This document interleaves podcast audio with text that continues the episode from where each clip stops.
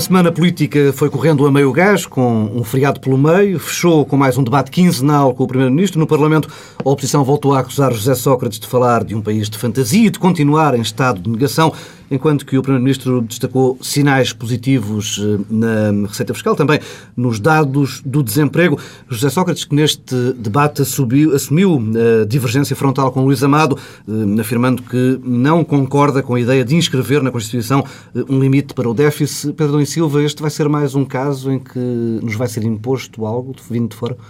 Bom, aqui no, no, caso não era vindo de fora, apesar de ser o Ministro dos Negócios Estrangeiros, era mesmo vindo Mas já, já é um assunto que se vai falando, já se vai falando na União Europeia. Pois, porque a Alemanha constitucionalizou limites para, para o déficit. Eh, eu acho que criar limites para o déficit e para o endividamento é, eh, são os governos, em última análise, a assumir que controlam eh, variáveis que, na verdade, não controlam. Uh, nenhum governo consegue, por exemplo, e Portugal é particularmente exposto a isso, uh, controlar o preço do petróleo. Uh, e no fundo, isto serve para acentuar um dos problemas da atividade política hoje em dia, que é a incapacidade de cumprir o que se promete. Ora, eh, e aqui era assumir que até nos propomos cumprir coisas que não dependem de nós uh, cumprir. E eu acho que isto é absolutamente insólito eh, para lá, e esta dimensão. E depois a outra também, que é. Um, eu percebo que queiramos dar sinais de bem comportados.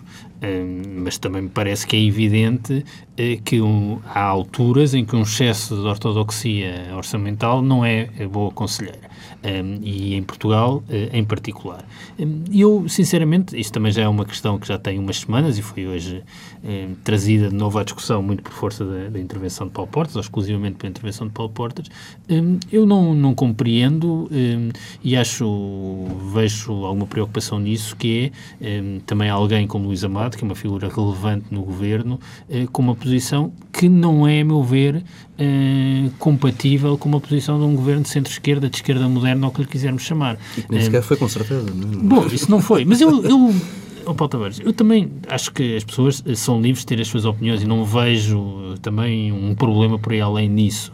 Um, Parece-me é que uh, essa proposta é uma proposta, primeiro, uh, inadequada no sentido em que este é assumir responsabilidades que não se pode cumprir, que é, aliás é uma tradição já sólida uh, na política e na política portuguesa em particular. E em segundo, do ponto de vista da substância da questão, a disciplina orçamental é evidentemente um valor em si, agora fixar na Constituição limites para o endividamento e essencialmente limites para o déficit é algo que pode em alguns momentos ser errado.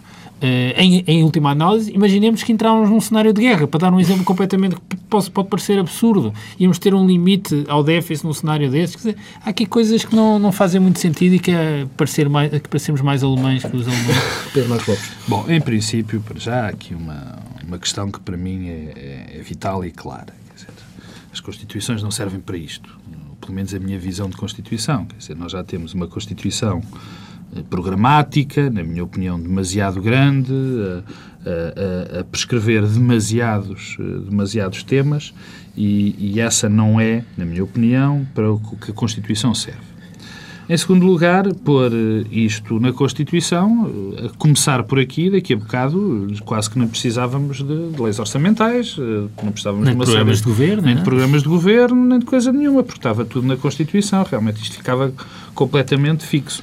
Sabendo nós que agora, em termos de, de de, das grandes decisões que são, que são pedidas e que são feitas pelos governos, já são poucas delas, infelizmente ou felizmente, não, não cabe a mim dizer, já poucas delas são feitas pelos nossos governos nacionais e já a grande maioria, uma parte significativa, já vem de fora. Ainda para mais isto, daqui a bocado, e peço desculpa do exagero, quase não precisaríamos de um governo.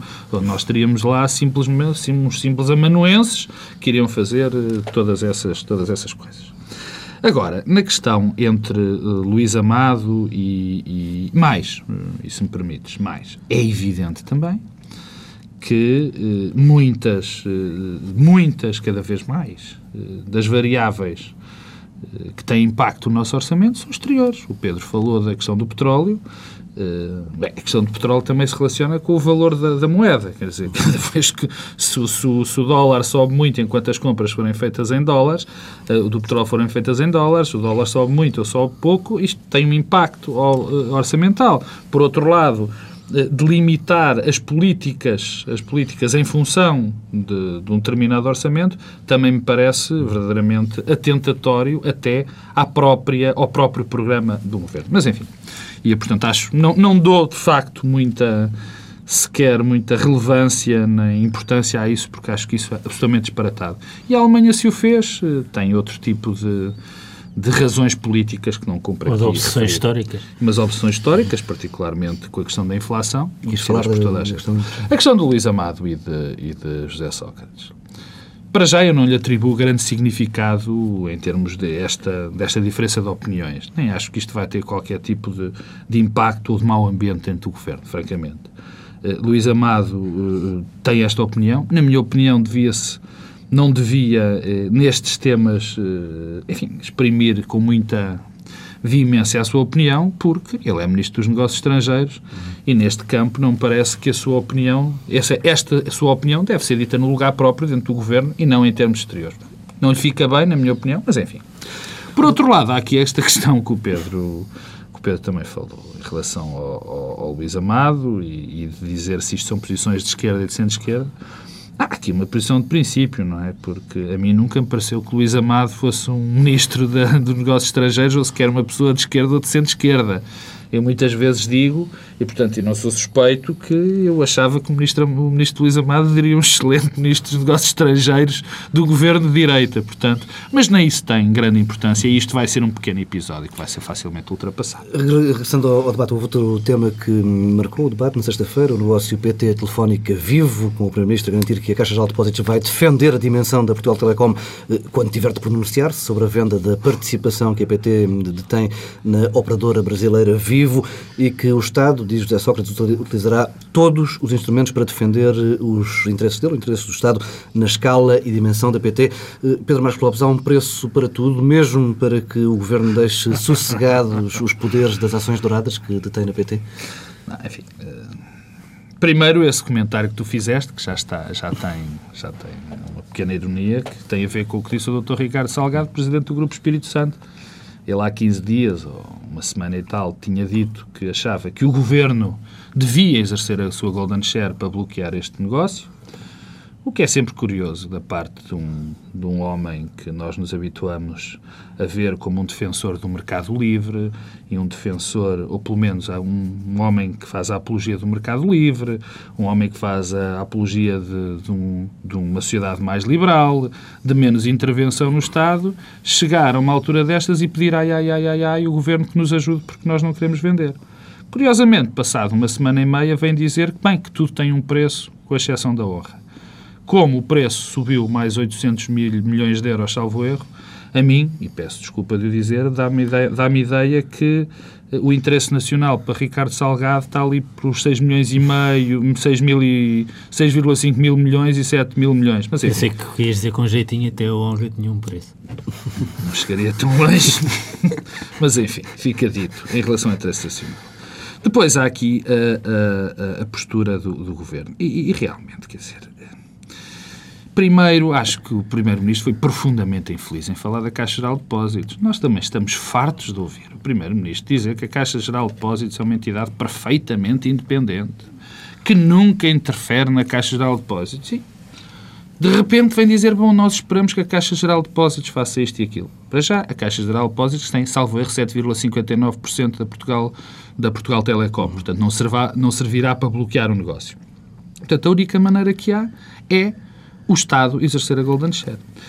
Eh, eu vou, não, não vou entrar na, na, na, questão jurídica se o Estado pode bloquear ou não pode bloquear, se a Golden Share pode servir para bloquear este negócio, uhum. porque, enfim, não entra porque Deve a questão é da Vivo ou não. A questão é outra.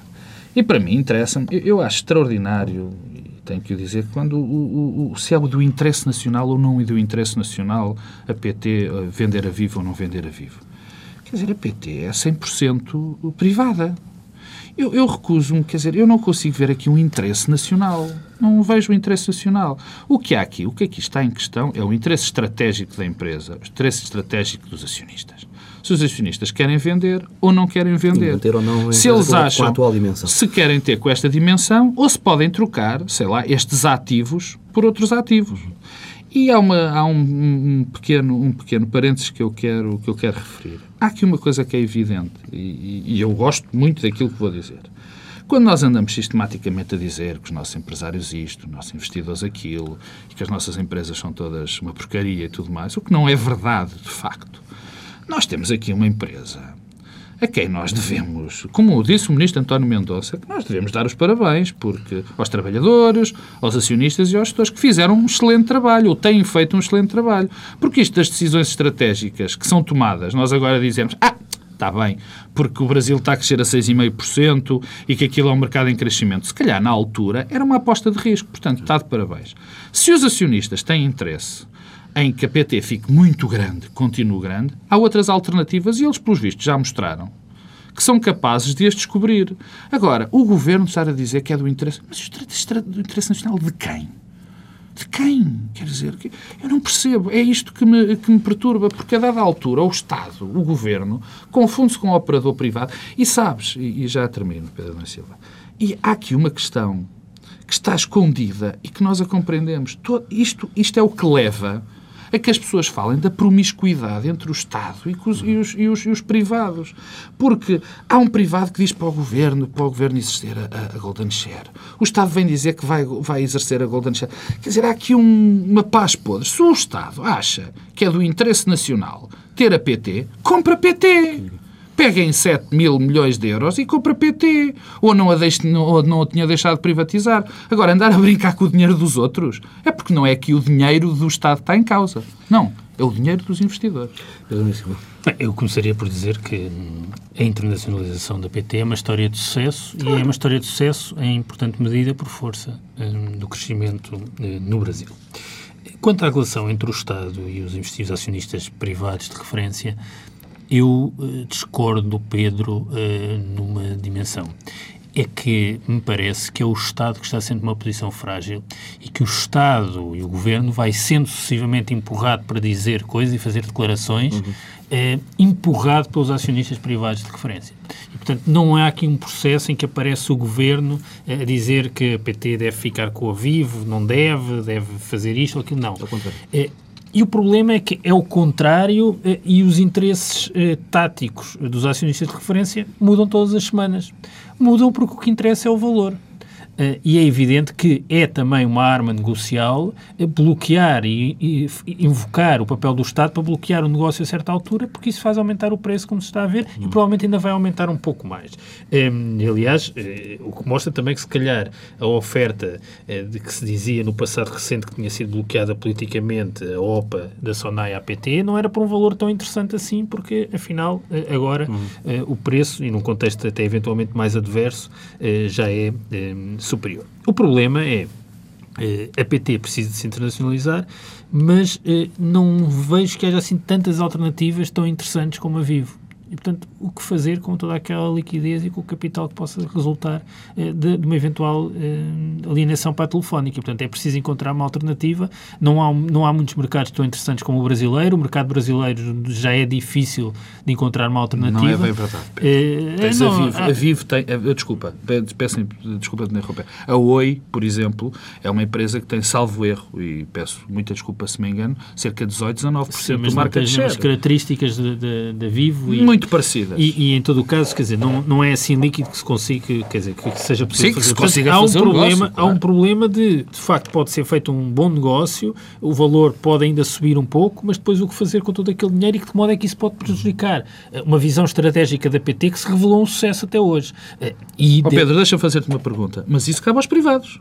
Cabe aos acionistas. Claro, claro, ah, claro, Mas o que me parece é que os acionistas usam o Estado como arma, instrumentalizam o Estado sabes, como arma de negociação. Mas sabes que eu, e, portanto, francamente, não me preocupa muito. O que me preocupa, preocupa é a promiscuidade. Sabes o que, é que me preocupa? Dizer, é, é que depois a um coloca o Estado, este governo, mas colocará o próximo e terá, teria colocado o anterior claro. numa posição muito delicada, por exemplo, no Parlamento, quando é obrigado a responder com, com eh, declarações definitivas sobre o que vai fazer uhum. neste processo. É evidente que o acionista-Estado não tem não pode ter uma posição decisiva. Quer dizer, desse ponto de vista, é um player como os outros, ou seja, é uma parte da negociação como outra qualquer. E, portanto, é, mas não é, Pedro, tu sabes que não é. Não, não é, mas de facto acaba por ser. E, portanto, é, é, aquelas imposições que Francisco Louçã, por exemplo, fez ao Primeiro-Ministro, o Primeiro-Ministro não pode responder sobre estes assuntos coisas muito diferentes do que aquelas que tem respondido. Não pode.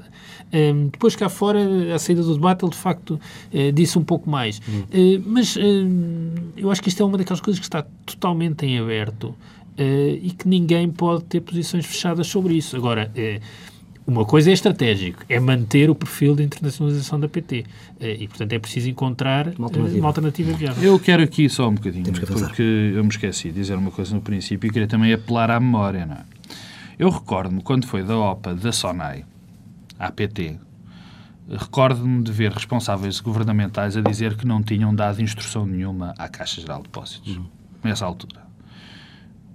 Surpreendentemente, eu ouvi o Primeiro-Ministro dizer que, pelos vistos, terá, neste caso, dado ordens à Caixa de Depósitos. O que eu acho uma mudança de. de enfim, não sei se foi uma mudança de, de, de, de, estratégia ou se nos disseram toda a verdade quando foi da, da, da OPA da, da PT. Mas, e só Vamos. para terminar, o que é relevante, de facto, é esta questão. Quer dizer, quem tem que decidir estas coisas são os donos das empresas.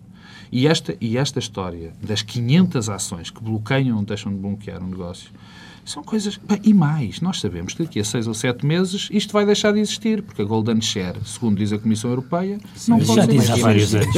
e ela lá continua. Vamos avançando. O pacote da austeridade, o PEC 2, teve esta semana honras de debate no Parlamento. O CDS-PP apresentou uma cláusula de salvaguarda, um mecanismo para evitar que a taxa de IRS revista e aumentada fosse aplicada aos rendimentos desde janeiro. Teixeira dos Santos respondeu eh, desta forma. Se nós não damos uma resposta rápida, uma resposta convincente e uma resposta clara aos desafios que os mercados nos colocam neste momento, o país paralisa e é por estar em causa a economia, o emprego e o futuro de todos nós que temos que avançar com estas medidas. E este é um valor, este é um valor que se sobrepõe sobrepõe ao princípio da retroatividade, que é um, um, princípio protegido na Constituição, mas não é um princípio absoluto que se sobreponha ao bem, ao bem público e uh, uh, ao, ao, caráter imprescindível e de emergência que o bem público uh, aqui, aqui implica. Pedro Marcos Lopes, ficas convencido com estes argumentos do Ministro das Finanças? Eu, sabes, eu, eu sou um grande apreciador, apesar de não concordar a maior parte das vezes Sou um grande apreciador do que disse o doutor, diz o doutor Pedro Adão e Silva. E eu lembro-me, e é raro concordar com ele. Não, por acaso também sou um grande apreciador do doutor Teixeira dos Santos, já que, já que falas. E eu lembro-me uma vez de um artigo do, daqui do doutor Pedro Adão e Silva, onde ele dizia que é quando... Não, eu não me esqueço. Eu é que posso, tenho eu posso Não, mas depois... Não, tu, onde o Pedro Adão e Silva dizia que isto dos direitos fundamentais dos pilares começava-se com um bocadinho e depois a coisa ia crescendo e depois já não parava. E a gravidade da afirmação do Dr. Teixeira dos Santos, mais do que a questão, repara, é mais do que o princípio da retro, é mais do que mais do que a medida em si, é o princípio que está em causa. O que disse o Dr. Teixeira dos Santos é gravíssimo. Ele diz, primeiro faz uma contradição em termos, diz, bem, ele sabe que aquilo que o princípio da retroatividade é um princípio constitucional, uhum. mas em caso de emergência, anula-se a Constituição.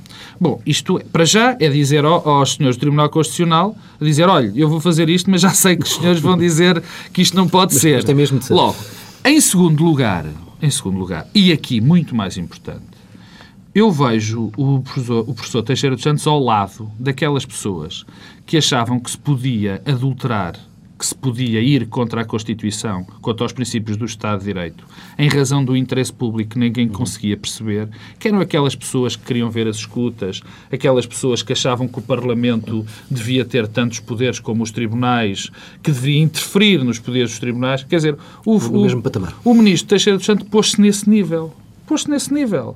Porque ele adulterou completamente. O que ele defende é uma adulteração, é, é um ataque violento ao Estado de Direito. Terceiro. É Terceiro. Terceiro, terceiro. A terceira, a terceira é, é, é, é, extraordinariamente fácil. O terceiro ponto tem a ver com o seguinte. Nós, normalmente, estes ataques, e quase, quase citando o Dr. Pedro Adão e Silva, mais uma vez, estes ataques, isto começa assim. As grandes ditaduras, as grandes, as guerras, os ataques aos direitos das pessoas começam sempre por se dizer há um interesse público muito urgente.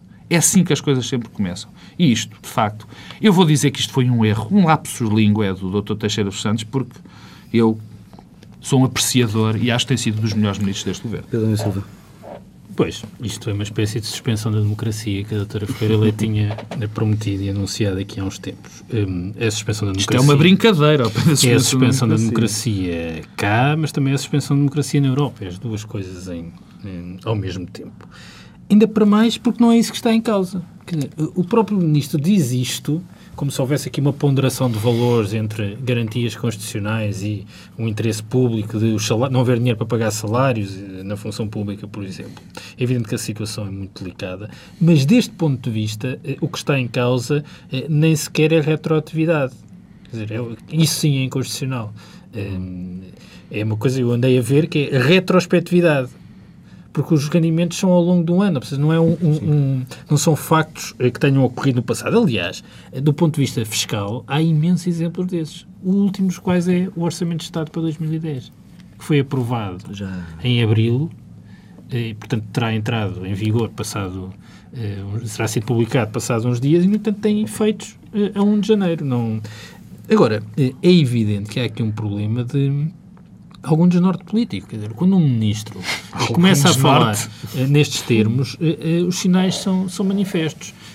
e não, porque nem sequer é possível. E, toda a gente percebe que o momento é muito delicado e que estão em causa eh, questões eh, muito delicadas para o país. Eh, mas nem sequer é preciso, para as resolver, neste caso concreto, saltar por cima dos formalismos uhum. legais ou da Constituição. E achar que isso não é um problema, que é algo com o qual lidamos bem, é muito preocupante, porque não se compreende e, de facto, abre aqui uma, uma estrada e precedentes muito graves. E, e, essencialmente, o Governo não pode ter eh, dois discursos sobre a questão das, das formalidades e das legalidades. O Pedro chamava a atenção, e bem, para a questão toda que tem estado em cima da agenda eh, sobre as escutas e sobre os formalismos legais, e de repente esse discurso que era muito importante já não dá jeito, já não, é conveniente. E, portanto, a defesa do Estado de Direito por conveniência eh, é um péssimo contributo. E, e, no passado, já aqui falámos muitas vezes disso, o que todos estes casos nos dizem, esta vontade e inclinação que os partidos vão tendo em momentos diferentes e sobre assuntos diferentes para suspender os formalismos do Estado de Direito, é que, uma vez invertidas as posições, assistiremos à repetição da mesma história. Portanto, aquilo que o PSD agora defende em relação ao Primeiro-Ministro e ao, e ao, e ao Primeiro-Ministro, no caso concreto, será a mesma coisa que daqui a uns tempos o PS defenderá em relação ao futuro Primeiro-Ministro do, do PSD. E, portanto, ninguém aprende. Ninguém aprende e ninguém quer aprender. Eh, e a única consequência dessa incapacidade de aprendizagem é eh, uma degradação total da confiança das pessoas nas instituições. Vivemos, vivemos tempos, de facto, vivemos tempos muito, muito estranhos. Um ministro é demitido por fazer uns corninhos no Parlamento. E há outro ministro que, voluntário e voluntariamente, faz um enorme ataque ao Estado de Direito, faz um enorme ataque aos, aos pilares fundamentais da democracia e continua alegremente como ministro. Alegremente. Esta semana o Patriarca Socialista falou sobre o apoio, o apoio do PS à candidatura presidencial de Manuel Alegre. Diz, disse Mário Soares que José Sócrates cometeu um erro grave ao apoiar o poeta, um erro que pode ser fatal para o Primeiro-Ministro e para o PS. Mário Soares não explicou ainda assim neste artigo no Diário de Notícias, não explicou uh, porque é que considerava uh, uh, que este era um erro que pode vir a ser fatal para o PS e para José Sócrates. Ora, o partido quase, quase ignorou estas, estas palavras de Mário Soares e na resposta direta, numa entrevista à RTP, Manuel Alegre desvalorizou. Eu revejo-me nos mandatos presidenciais do Dr. Mário Soares e do Dr. Jorge Sampaio. Não me revejo na candidatura dele de 2006, nem me revejo nessa opinião. Mas é a opinião dele a opinião é livre e foi por isso que nós lutámos. Pedro Daniel Silva, antes de analisar esta resposta de Alegre, Mário Soares ainda tem capacidade para condicionar o voto socialista? Não, isso não tem, não teve, aliás, nas últimas uhum. presidenciais, hum, mas serve para introduzir aqui uh, um importante grão uh, na engrenagem. Eu penso que Mário Soares eh, não é propriamente o melhor dos protagonistas para fazer este combate a Manuel Alegre pela experiência eh, recente, porque fica sempre sugerido que há aqui uma questão pessoal entre os dois. Eh, um certo ponto. Mas uma coisa também me parece clara. Eh, Mário Soares in- intervirá ao longo desta campanha presidencial em todos os momentos decisivos. Fê-lo na semana em que Alegre parece apoiado pelo PS e fará no futuro, e, portanto, com isso, introduzirá ruído. O problema até é porque Mário Soares não explica no seu artigo porque é que é um erro crasso. Eu julgo que há boas razões para ser um erro crasso. Eu parece-me que este acordo entre José Sócrates e Manuel Alegre eh, não resulta de nenhum compromisso estratégico. É uma espécie de capitulação. Eh, e, portanto, é um erro crasso para a afirmação política de eh, José Sócrates. Eu penso que já o disse a semana passada no programa antes do apoio, mas repito, qualquer dos três resultados possíveis É mau. é mau para José Sócrates. O primeiro, que é Cavaco Silva reforçar a sua votação, e isso colocará uma pressão eh, que ninguém esconde, nem entre os apoiantes de Cavaco Silva, e até Manuel Alegre sugeriu isso na entrevista, uma pressão que, em última análise, le- levará à admissão do Primeiro-Ministro e à convocação de eleições. Um resultado com Cavaco semelhante ao que teve eh, nas últimas presidenciais e Manuel Alegre perdendo. Manuel Alegre valerá hoje, do ponto de vista eleitoral, mais do que José Sócrates, eh, e isso coloca uma pressão enorme sobre o Primeiro-Ministro. Terceira possibilidade, Manuel Alegre ganhar. Se Manuel Alegre ganhar, a visão de Manuel Alegre para a governação socialista e para a orientação estratégica do, do Partido. Socialista é muito diferente da de José Sócrates. Portanto, eu não vejo como é que a afirmação e a sustentação do poder de José Sócrates é compaginável com qualquer dos resultados eleitorais. Isto revela eh, um problema, que é eh, secundarização total de todos os atos eleitorais para além das legislativas, como se fosse possível ter uma estratégia de poder e uma estratégia política que não se alicerçasse também nos, nos atos eleitorais que decorrem entre eleições legislativas. E, e, portanto, eu não vejo como é que isto não possa resultar num grande erro para o PS. Para Manuel Alegre, eh, desse ponto de vista, eu acho que Manuel Alegre estado numa posição mais favorável que o PS e o José Sócrates neste momento. Ou seja, Manuel Alegre pode, tem dos três cenários, dois, eh, ele é eh, ganhador.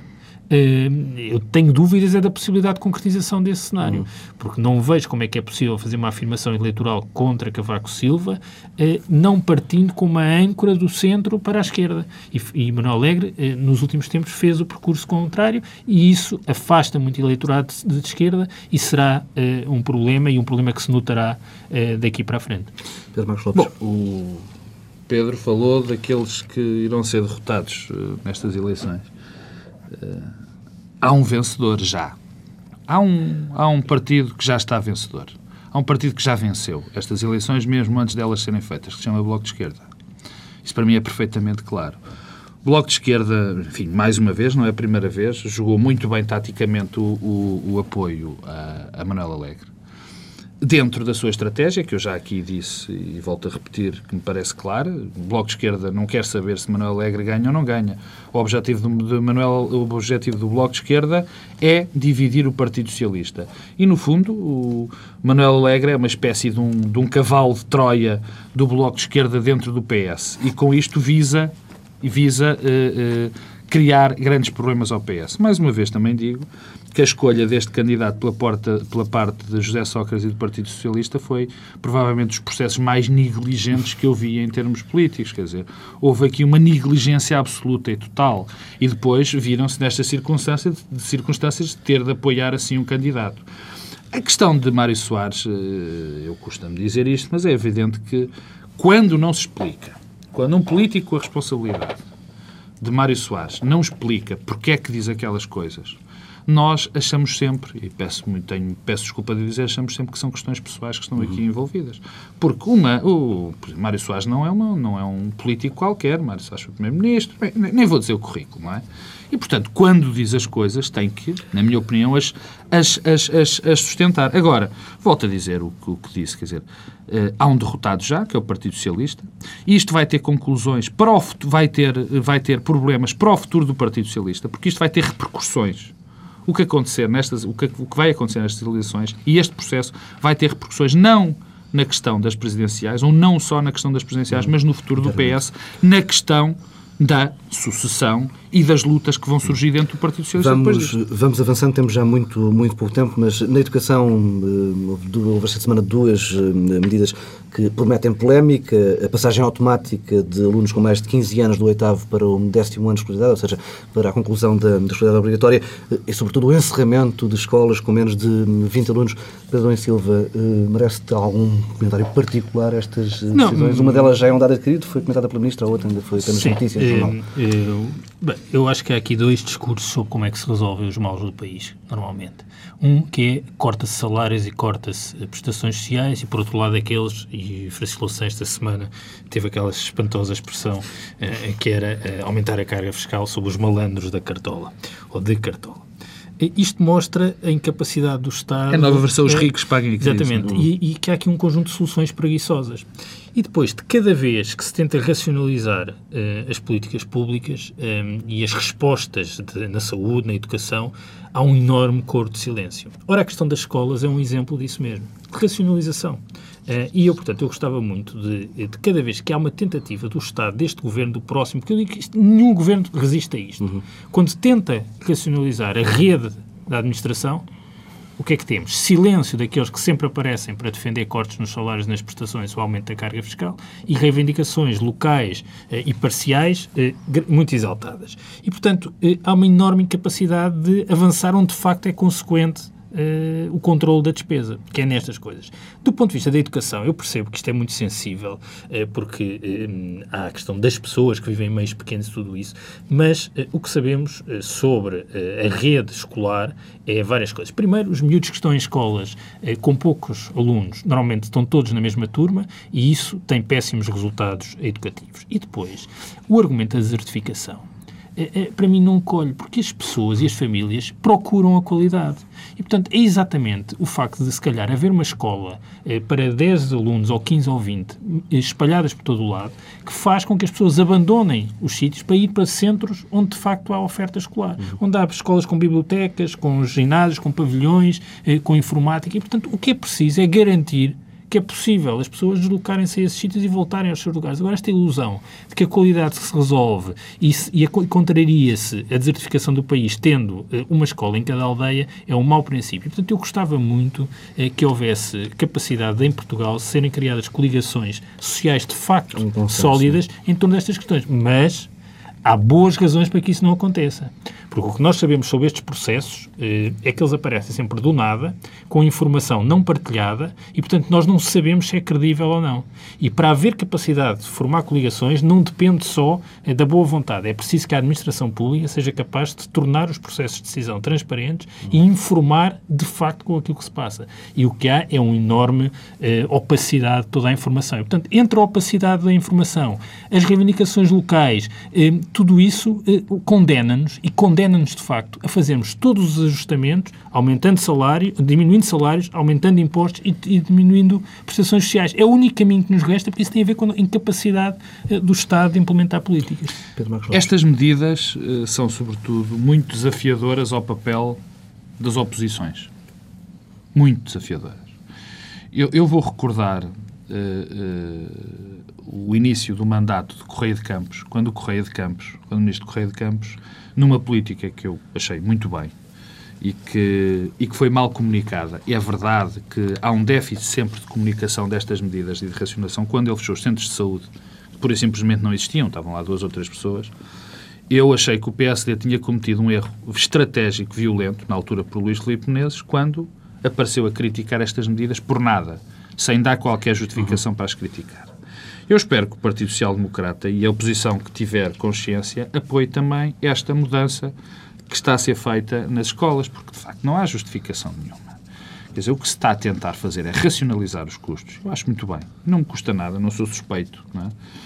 Está-se a racionalizar os custos e está-se a tentar melhorar coisas que são que só quem não conhece essas escolas sabe que têm que ser melhoradas. Deixa-me só, eh, já fizeste um sinal para acabar, já fizeste um sinal, mas quando eu digo que isto é um desafio às oposições, é verdade, porque vai ser muito fácil fazer demagogia com isto. Porque nós sabemos que é extraordinariamente fácil arranjar duas ou três manifestações como a que foram feitas naquela localidade. Barcelos, não, uh, Barcelos com a maternidade. Em Barcelos com a história da maternidade. É extraordinariamente fácil. Os meios de comunicação estão muito abertos a isto. Quer dizer, e é fácil fazer demagogia com isto. E é fácil pôr metade de uma manifestação na rua e estar a criticar coitadinhos das pessoas. Não, não é neste tipo de coisas que tem que começar a grande reforma do Estado e a grande reforma pública.